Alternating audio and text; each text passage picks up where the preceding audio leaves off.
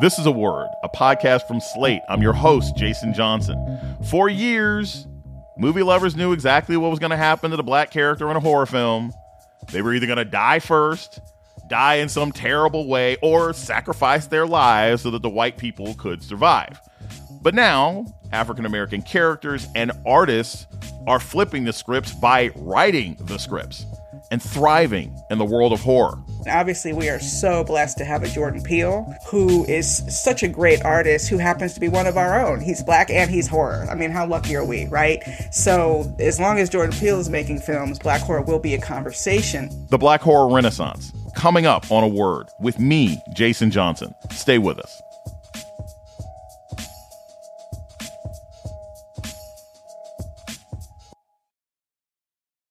Hey guys, it is Ryan. I'm not sure if you know this about me, but I'm a bit of a fun fanatic when I can. I like to work, but I like fun too. It's a thing. And now the truth is out there. I can tell you about my favorite place to have fun Chumba Casino. They have hundreds of social casino style games to choose from, with new games released each week. You can play for free anytime, anywhere, and each day brings a new chance to collect daily bonuses. So join me in the fun. Sign up now at chumbacasino.com. No purchase necessary. Group. Void were prohibited by law. See terms and conditions. 18 plus. Welcome to A Word, a podcast about race in politics and everything else. I'm your host, Jason Johnson. Much of U.S. history has been a horror show for black people, but the black voice has just recently become a major force in the horror genre in literature, movies, and television. Audiences have embraced black horror stories like Lovecraft Country, Candyman, Them, Jordan Peele's Get Out. One of the writers documenting and leading the Black Horror Renaissance is Tananarive Due. She's an award winning author of horror and science fiction and a professor teaching black horror and Afrofuturism at UCLA. Due is also an executive producer of Shudder's groundbreaking documentary, Horror Noir A History of Black Horror. It shows that this new horror revolution has been decades in the making. Here's a clip of Tananarive Due talking about the historic 1972 horror movie, Blacula. The movie opens with, with him with his with his queen trying to argue with Count Dracula to end the transatlantic slave trade. To totally cease the slave trade? When is the last time black audiences had seen themselves expressed visually in the 1700s as erudite and intelligent and holding court and, and trying to discuss world affairs? And Professor Tananarive Due joins us now. Welcome to A Word. Thank you. I'm excited to be here. All right. So I want to start with this because, okay, it's the generic question, which is how you define black horror from horror that just happens to have black people in it. Because like you know horror films are their own kind of particular genre and some people don't know that definition. How do so how do you make that definition? What's what is a black horror film and what is a horror film that just happens to have lots of black people in it I love this question because people do get confused. And in fact, in her book, Horror Noir, Dr. Robin R. Means Coleman has two categories black horror and blacks in horror. And I'll just use Candyman as an example. The original Candyman, Bernard Rose, starring the great Tony Todd, through a white gaze, a white woman's story. Many of the black characters are simply props in the story. That is blacks in horror, right? It's not particularly intended for a black audience, although black audiences were terrified. And and then the remake of Candyman is black horror. It's black horror through a black lens, not just because it has a black director in Nia DaCosta, but it's through a black lens and it has a black sensibility. And I think it's the sensibility thing that is really, really important. Like Jonathan Demme, the late great Jonathan Demme, who directed Silence of the Lambs, also directed Beloved, the adaptation by Toni Morrison. That is black horror. It's a black story with a black protagonist. Oprah stars in it. It's uh, you know about the intergenerational trauma of slavery, recently enslaved people. That's black horror, even though it has a white director. And then I hate to name names because, like I always say, I'm trying to work in this business. but there was a there was a recent film continuing a franchise where a black actor became the lead character. And ordinarily, I might consider that black horror. It has a black lead, but it did not have a black sensibility. It's set in the world of policing. There's no mention at all of racism in policing. And the final image is a black man being very, uh, you know, almost operatically shot by police. Okay, I am trying to figure out this movie now because now I'm. I know you're trying to work. We all trying to get paid, but I'm like, okay, what movie is she talking about? The latest Saw movie would be a good example of it. Doesn't feel like black horror, even though it had a black lead. It didn't feel like black horror because it wasn't like I just felt like why are we not talking about sort of the obvious when it comes to the policing issue? Why are we ending the movie with such a traumatic image of a black man being shot by police as sort of like the the pinnacle of the film? It's like hmm, this doesn't feel like black horror how do you, as a horror writer, producer, director, somebody who teaches this, how do you teach people to sort of consume horror and find ways that black people can be in different positions, right? Because a lot of times in these movies, we're either like the sacrificial Negro, right? There's a whole joke about that, I think, in the second Scream movie. Or the magical Negro that shows up in The Shining and is supposed to save the day for the white person. Like, how do you when you teach classes teach people that there are greater roles for black people to take? Because for some folks those are great roles. I think for a more critical consumer like me that turns me off from a lot of the genre. Jason i am on a mission. I am on a mission to teach my students to recognize these tropes. Any up and coming filmmaker i can just sort of grab by the collar and say please please please don't do these tropes. The first thing i want to say is i do not blame the actors Number one, everybody's trying to work. And often it's difficult to tell at the script stage exactly how much of a trope your role is. You know, one of one of the things that Rachel True talks about, she was in the craft, uh, talks about in the documentary Horror Noir, is how so much of her career was just asking white teenage girls if they're okay, right? had, "Are you okay? Are you okay?" Are you okay? You know, and it's just, and it's so true, but she had to work, okay? She had to eat. That was all that was available.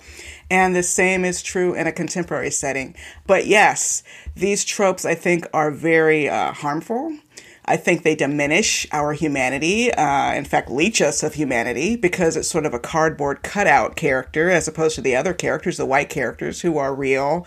And we're often used just to raise the stakes for the white characters, right? And you would think post Get Out, there have been a lot of conversations about black horror, a lot more awareness, a lot more projects. But what I find, interestingly, is that with the push for more inclusivity in the wake of Black Lives Matter in 2020 and the murder of George Floyd, when everyone's sort of rushing to add marginalized actors to their stories, I see it kind of creeping backward again because these filmmakers who, who are at the table, and a lot of us as marginalized creators are not at the table. So make no mistake, these decisions are being made by white executives, white screenwriters trying to figure out how to black it up a little bit in their scripts, and it creates problems. They're starting to lean back on those old tropes. Again, a really good example of that um, is Bird Box. Lil Rel's character, who was in Get Out, like, you know, Get Out, like way woke horror, all about what racism as the monster.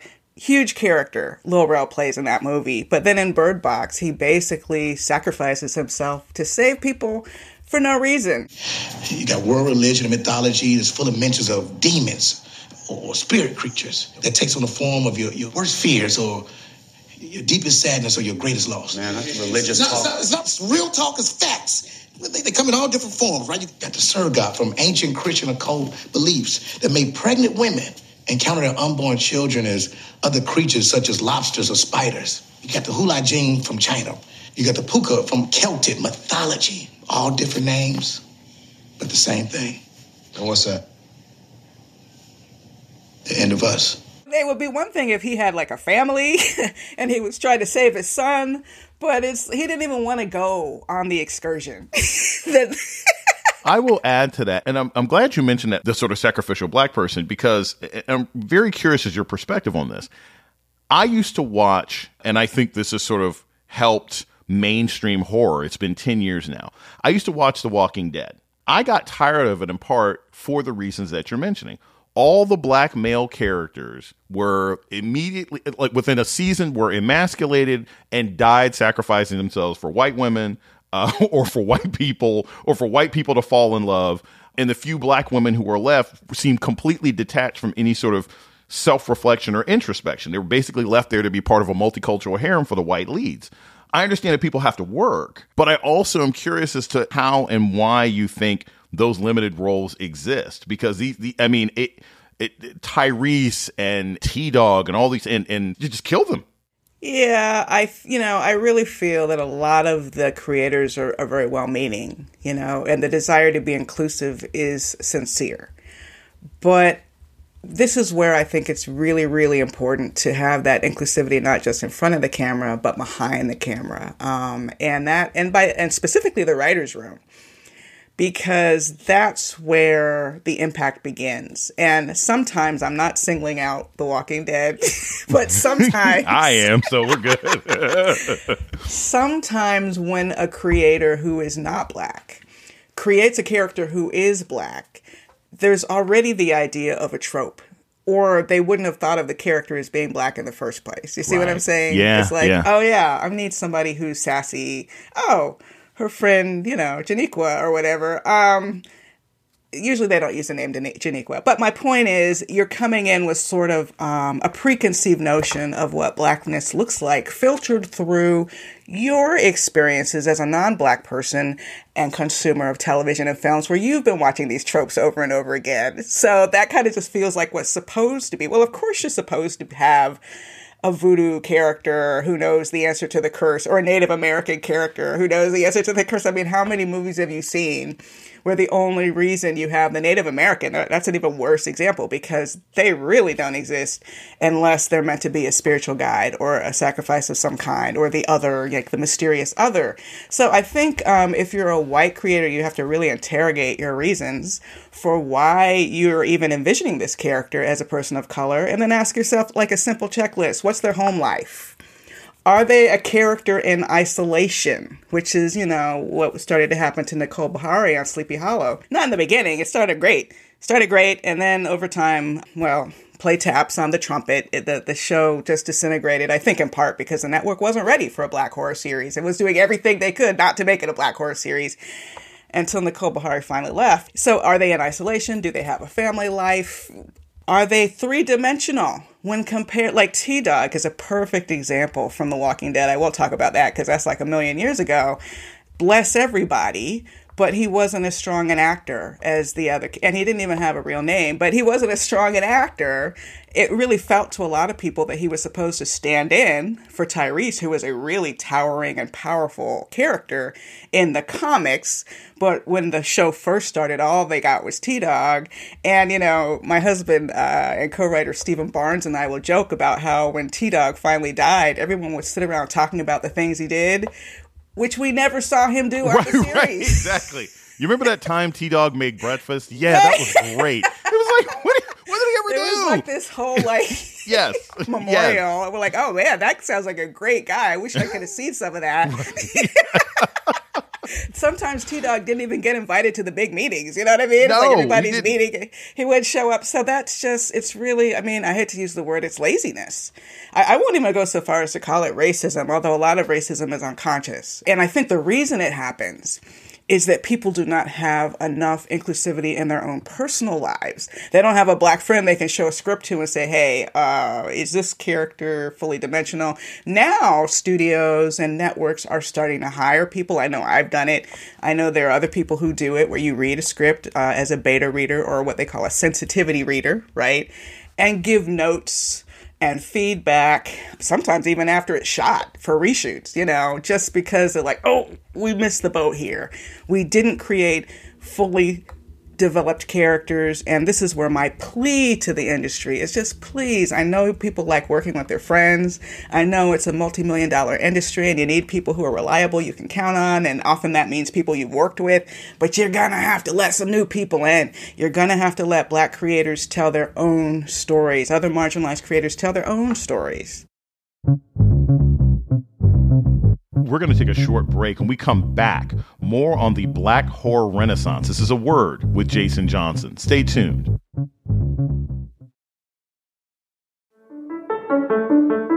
This is Jason Johnson, host of A Word, Slate's podcast about race and politics and everything else. I want to take a moment to welcome our new listeners. If you've discovered a word and like what you hear, please subscribe, rate, and review wherever you listen to podcasts. And let us know what you think by writing us at a word at slate.com. Thank you.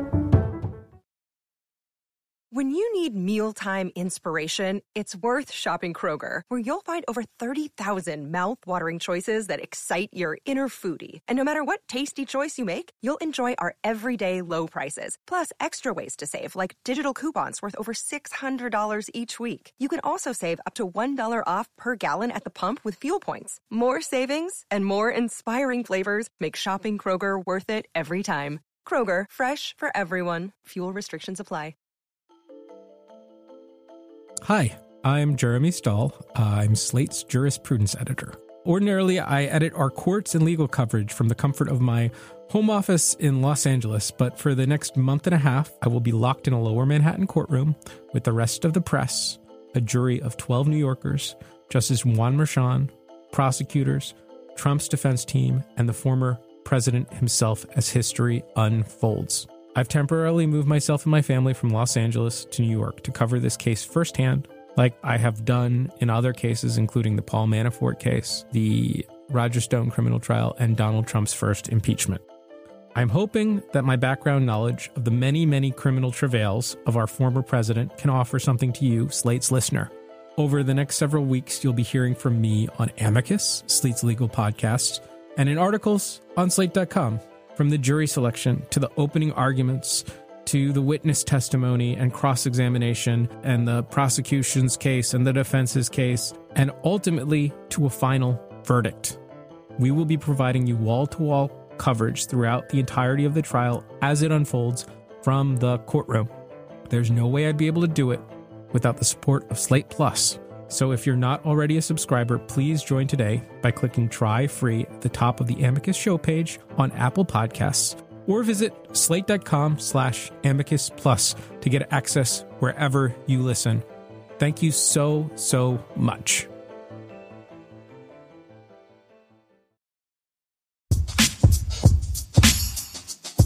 You're listening to A Word with Jason Johnson. Today, we're talking about the rise of black artists in horror with award winning author and professor Tanana Tananarive Due.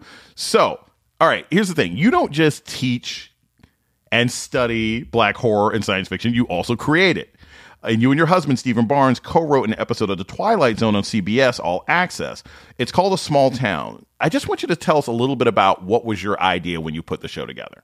Great. Well, that um, episode stars Damon Wayans Jr., I want to point out. And it came about because uh, when I first started teaching at UCLA, I have a course called The Sunken Place. I got so excited about Get Out that I had a whole course around it. Jordan Peele caught wind of it on Twitter. Next thing I knew, he was surprising my class, and you know, Oh, being wow. no, being no fool, and that was great. It, it went viral. A student like taped ten seconds of it that went viral. But since that time, Steve and I have had conversations with him. He came and skyped in back in the day for our, my online black horror class, uh, sunkenplaceclass.com. But also, they, he invi- he literally invited us to pitch for the Twilight Zone, and we weren't able to work anything out for season one. Couldn't quite come up with the right story. But season two, this story idea about a man. Uh, we made it a small town. I, I love small town settings in, in horror sci fi. Black man in a small town who's grieving basically finds a model in a church attic where he's living while he tries to get his life together and realizes that if he interacts with this model of the town, weird things happen in the town in real life. And that's the premise. So it's that idea of what you do when you have absolute power. So you've written a couple books. You've written Ghost Summer Stories, My Soul to Keep, The Good House. Do you have a favorite? Like, do you think horror comes across better a- in books than it does on film? Do you think horror comes about? I mean, I'm just curious if you think one medium is better for expressing horror than another. That is a fantastic question, and I have to cheat on that answer because it's hard to pick, really. You know, I started as a prose writer, as a novelist, and there is just something about escaping into the world of a novel where your imagination is supplying the images that really you can't compare to it. You know, ultimately, that is the most immersive experience. And I also love audiobooks, which are the same for me. When you add a narrator, it's just that much more intriguing. But I am so intrigued by the visual media right? I'm so intrigued by the power of television. Like I can reach a wider audience with one episode of television than I have with an entire career as a novelist. And the same for film. So, and also for the, the kid in me, because I like to stay alive and feel like I'm learning new things, cracking the screenplay is what excites me the most right now. It's like a Rubik's Cube because it's, it's like the writing part, the pitching part. Like, how do you get all those elements lined up to get it on the screen? I'm just figuring that out, and I can't wait to learn more about it. You wrote another book, and this one's not, well, it's not quite horror. It's kind of about your family. You said, uh, you know, you are uh, the daughter of civil rights activist Patricia Stephens Due. You wrote a book together called Freedom in the Family, a mother daughter memoir of the fight for civil rights. What was it about having a mother who was a civil rights activist that, like, led into horror? I mean, w- d- did you. Jason, Jason, listen, listen. I said in the documentary Horror Noir, Black history is Black horror, right? So I was homeschooled. Not technically, I was in public school, but when I was at home, we were also in school with the comic books and the stories about history from my parents uh, and also my father, who's still living, John Due, who's an attorney. Between that and integrating new neighborhoods, like when I first saw the pilot of them on Amazon, I was like, ooh, that's what that felt like. You know, it's like really that pilot, especially, it just that's what it felt like integrating a white neighborhood as a young person. That was scary. And also, my mother was the first horror fan of my life. And I don't think it's an accident that she was arrested many times, that she wore dark glasses basically until the day she died, uh, almost all the time indoors because in 1960, when she was a college student, a police officer threw a tear gas canister in her face. So she took the full brunt of this tear gas in her face. I consider that an injury to state violence.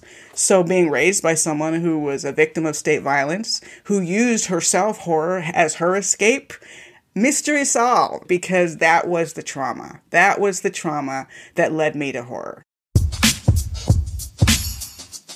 We're going to take a short break. We come back, more on emerging voices in black horror. This is a word with Jason Johnson. Stay tuned.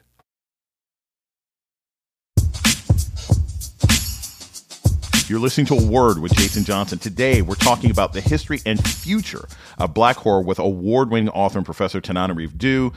I watched a slew of black horror films from the 70s, and they were in the black exploitation category but I found a lot of them to be very enlightening, in some ways more progressive than what we have today. I saw Scream, Blacula Scream. I watched JD's Revenge, which was a really, really dark movie. What do you think today's horror writers could learn from some of these movies in the 1970s? Because the other thing that sort of struck me about these films is that, as you mentioned at the beginning, they were steeped in black culture. But again, racism wasn't necessarily bad. I mean, JD's Revenge is body horror. I mean, you know, this this regular guy is, you know, he's a pre-law student, he's got a wonderful life and he's taken over by, you know, a gangster from 40 years ago. Doesn't have anything inherently to do with race, but losing control of one's body is terrifying no matter who you are. Right, which to me echoes with the uh, reboot Nia DaCosta's Candyman, which is also body horror, even though there's a lot of racism uh, in the themes of that one. But but to your question, you know, it's it, the 70s are an interesting time. On the one hand, you had all these creators like William Crain, like I think he was 23 when he directed Blacula. How did that even happen? There was an era when there were studios that specifically wanted to gear movies toward small theaters, black theaters, black neighborhoods. So I'm not going to say that the white gaze was absent because the gatekeepers definitely had their ideas about how black people are supposed to look and how black people are supposed to behave. So don't get it twisted. But within that, what's interesting, I'll use Blacula as an example.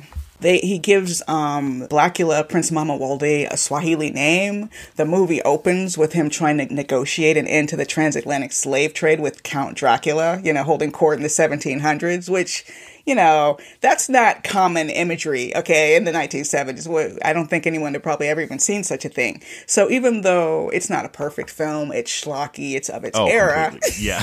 it was, it was it's bad on so many levels, but in, in, intriguing in its own way. Right. Yes. It's of its era, but it is not inherently about racism. And and the black exploitation era gives you then a lead forensic investigator who's black and in charge, right? And it's a love story, ultimately. It's about a spirit trying to, to reconnect with a, a beloved he was separated from. And that is just our humanness. So I would say that the biggest hint I would give today's filmmakers is not to forget about our humanness in the quest to get that green light for black horror. You know, the one part of this conversation we haven't touched on is a little bit of the backlash that the little baby black horror renaissance has has found because there have been some projects where people felt like it was leaning too much into trauma porn. racial violence. Right. Yes, okay. The yes. term is trauma porn. And i hate that term so much i didn't even use it first. But you're right. People label it trauma porn. And it's a very broad label which can include any form of violence against a black person you know they, some people might say well i'm you know horror is violent i don't know how many horror peop movies people have watched but generally speaking there's going to be some violence in horror. But I think the question, and I think it's something that is worth engaging with, is lynching in particular as horror. Like the kind of very specific racialized violence where racist white people kill black people as horror is something that black horror audiences have started to push back against. So I would just, I, I like to say that I think all of us need to sort of chill for a minute, give the subgenre a chance to grow and breathe. Creators, remember, lynching, it's in people's faces. It's a, it, in fact, horror is entertainment. All right, lynching is not entertaining. So if horror, if if horror is not entertaining, it's a fail. That's like it's not. And, and then in drama, sometimes you can get away with that, and that's kind of I think the purpose of drama is to bring the realities up in our faces and and and hold it up for us to see. But in horror, it's usually a little more metaphorical storytelling. It's not the thing itself; it's what feels like the thing itself. I think that's why my mother found comfort in horror because watching movies about vampires and zombies and ghosts and demons felt like white supremacy without actually looking like white supremacy, right? So creators try to be creative in the ways we create dread and horror, like Nia DaCosta using the animated sequences, the puppetry in, in the new Candyman, instead of making us watch you know what happened to poor Candyman, right? So find the creative ways and audiences, chill, chill, chill. Okay, we just got this door cracked open because the ma- man, listen. When social media starts talking about trauma porn, it takes like two seconds for the executives to tell you in the meeting, well, black people don't like horror, which is not true. I, I want to close with this because this is always the important one going down the road. Where do you think black horror looks in the next, you know, 10 years? Do you think there will be, you know, black horror television series? Do you think something like that will really catch on? Do you think vampirism will come back? Do you think that maybe diasporic stories of horror become more mainstream here? What do you think this looks like in 10 years? I'm going to answer yes to all those questions. It's not going to be a straight up trajectory like a rocket shooting in the air. You know, these things always ebb and flow. And just as we're seeing the pushback against some so called trauma porn, which I think really signals how some executives and studios that really weren't comfortable with this storytelling are just sort of finding a reason to shy away from it right? Oh, well, it didn't really succeed. Oh, well, the audiences don't really like it. Um, we're going to move past that because the gates will change. The gatekeepers might not change. Some of them are, but the gates will change because it's never been cheaper to just shoot it yourself.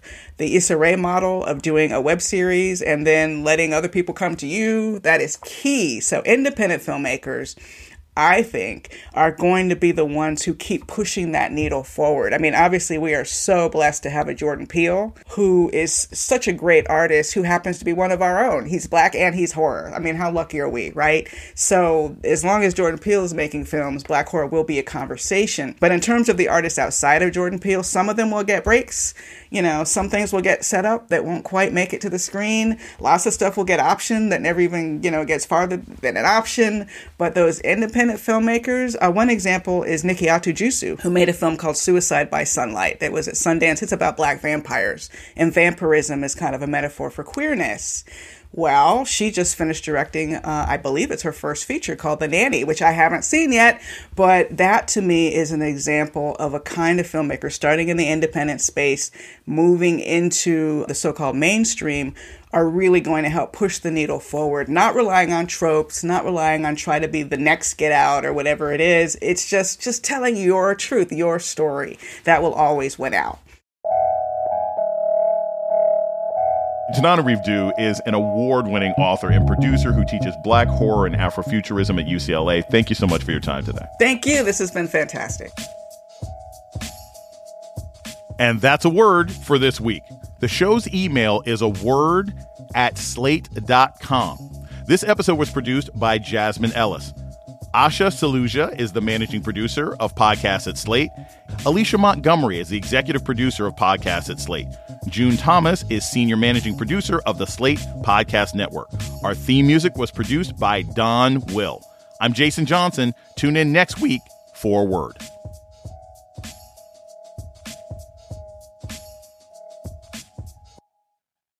Hi, I'm Josh Levin. My podcast, The Queen, tells the story of Linda Taylor. She was a con artist, a kidnapper, and maybe even a murderer. She was also given the title the Welfare Queen, and her story was used by Ronald Reagan to justify slashing aid to the poor. Now, it's time to hear her real story. Over the course of four episodes, you'll find out what was done to Linda Taylor, what she did to others, and what was done in her name.